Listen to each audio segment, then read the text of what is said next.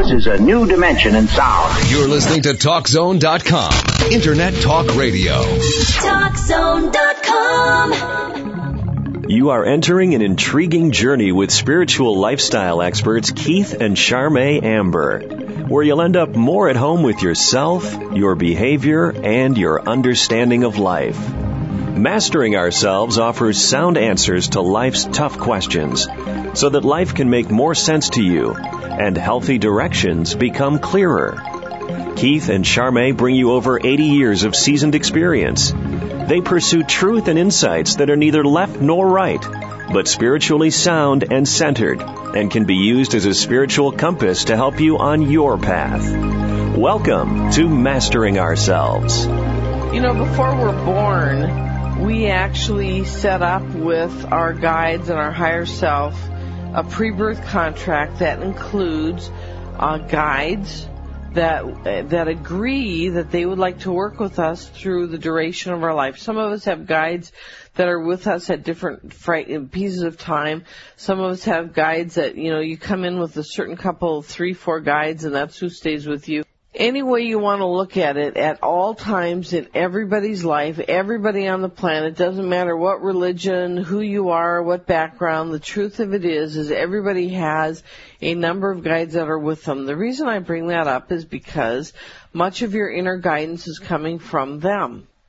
Inner guidance comes from our higher self. Our higher self sends nudgings and urges, and our guides also do. Sometimes our guides do more than our um, higher self because sometimes our higher self is lost in the same issue that we are, and that's why they bring in guides. If our higher self wasn't lost in certain issues, we probably wouldn't need the guides because our higher self could pretty much handle it.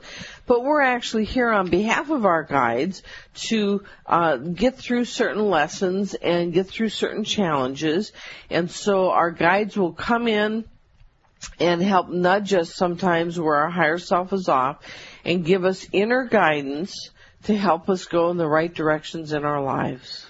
I like to think of each one of us as a individual unit of God, a cell of God. And so there's this group effort to evolve God. One of the strongest characteristics of God is evolution. It's, it's, it's just solid there. And so we have a team effort that orchestrates our life and before we're born all the agreements are made. What do we want to accomplish this lifetime? Uh, how does this how do we want this soul to grow? And the particular soul makes the agreement their team makes an agreement and then they go to make a lifetime happen hopefully successful to evolve another aspect of the body of god which each one of us so to speak are you know, many of you listening are already aware of some of these things that we're saying, and so it's sort of like, well, yeah, I know about that, but how do I know when I'm getting inner guidance, or how do I know how to get inner guidance? And to that end, we have a guest today who's written the book, uh, The Power of Inner Guidance, Seven Steps to Tune In and Turn On, and we've brought her here so that we could get her take on how to help you uh, get in touch with your inner power, inner guidance. So I welcome to the show Pam Garcy, PhD. How you doing? I'm fine, thank you. Thank you so much for welcoming me. You're welcome. Busy gal over there, huh? It's it can be busy sometimes, yes. so, how are you guys doing? We're doing good.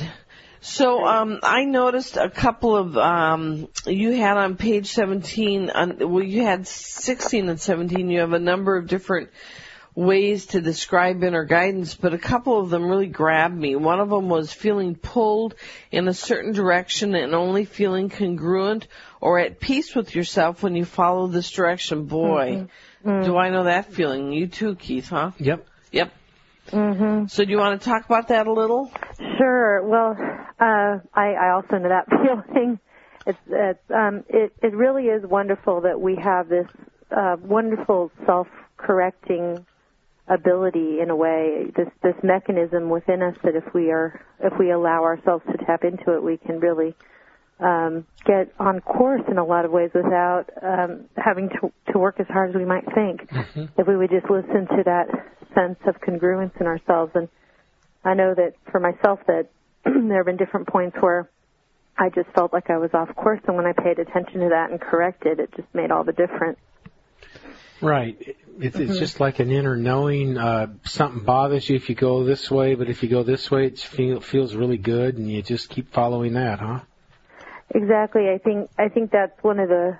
To me, that is a form of inner guidance. Is that um, that feeling and people can experience inner guidance in so many different ways, but that is such a strong one for so many people, and it's it's cool that you also you know relate to that with your own profession. I know you all the choices that you all have made as well. Yeah, reflect that knowledge.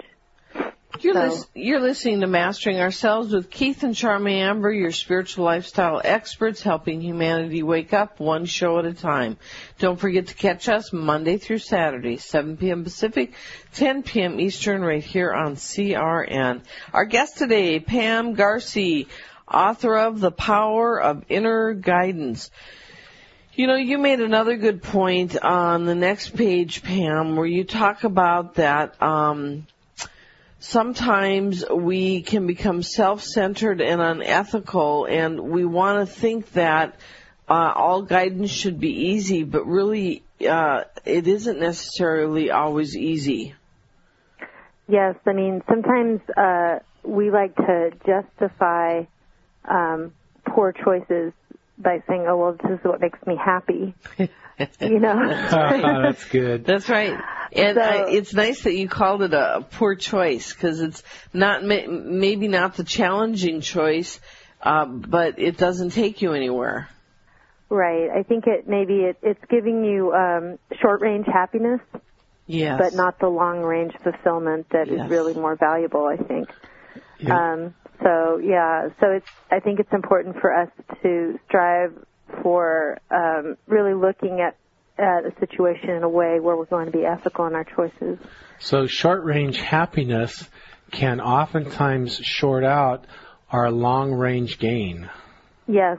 And I, I believe that when we really are in tune with the inner guidance that we are able to receive, that um, it's usually pushing us in the direction of more of a long range type of fulfillment and happiness rather than just a quick short fix. And they say that anything that's worth anything takes time and effort and, and development to build it. It's just not a quick and, and look at this incredible thing that happened. It's usually not that way. That's true. I think most of the stories of success that you hear are um, usually preceded by a lot of effort and perseverance, persistence, elbow grease, those sorts of things. Right. You know, um, you know, obviously I think if you are, if we go back to that feeling of congruence, if you are really following the path that you feel congruent upon, sometimes, you know, you're going to be making those sacrifices, but somehow they're a little bit easier to make because it's consistent with your purpose. You know, I really liked what you said in here, Pam, about, um, you know, resistance and frustration can't always be avoided. I mean, some of these paths that we have to go down, there's a learning curve and there is frustration. And the only way we're going to really uh, evolve is through an amount of struggle. And we're in such a society these days, don't you think of everybody wants to save everybody frustration and everybody wants it to be easy. right. Well, we're sort of the uh, I, I kind of look at it as the microwave generation in some ways. you know, want everything quick and easy and fast, and um, you know, sometimes we just need to take a slow cooker approach. yeah. Well, they so. say the microwave scrambles everything. So yeah. you get it quick and easy, but everything's scrambled. And it actually kills food. Point, huh? Right. It kills food. Yeah. It's like the worst way to eat food is through a microwave. I know. I mean, it's funny how uh, what we learn about some of the fast things that we have that that they end up ultimately not being so healthy for us a lot of the time. You're yes, right. after we've been mm-hmm. around and watched it for a while. right. so tell me the difference between what you're talking about and what I'm about to say. Okay. I knew this guy that um, he stole and and he was caught and and asked, "Why did you steal?" And he says, "Well, I was doing my truth." So you're recommending? Are you recommending that or something different?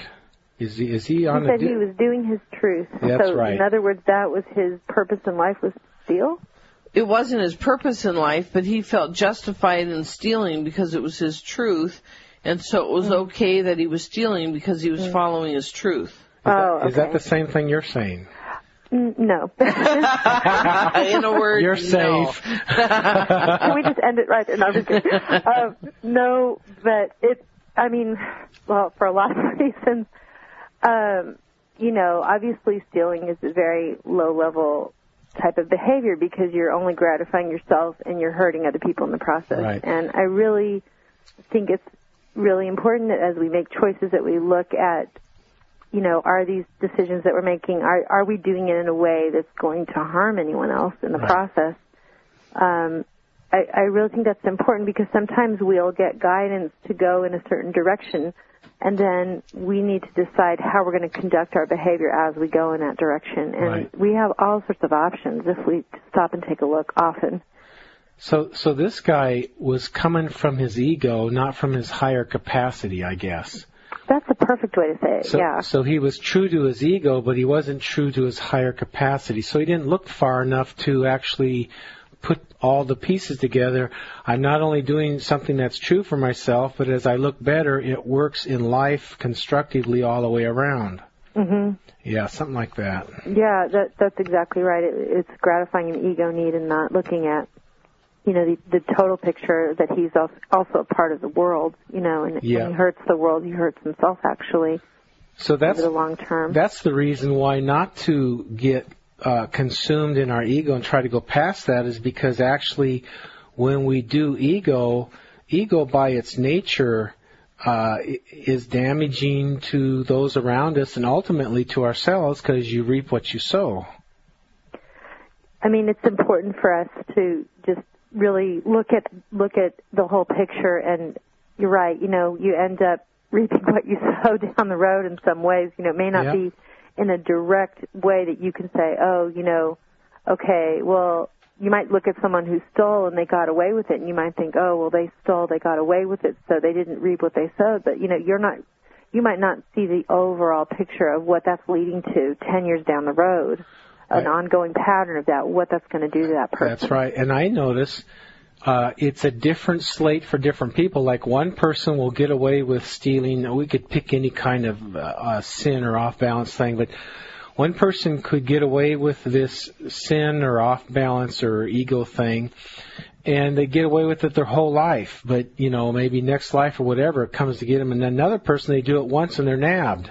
So it's it's a different time scale, which i think is part of the the scheme of this Earth School to make it not so obvious that you do this and this is what happens, but there's a slippage of uh, deception that uh, is given a chance to challenge us until we, of our own honor and our own insightfulness, go, well, this isn't right, or this doesn't work, and so we're going to stop it even before we get all the evidence that you do it and you get caught every time.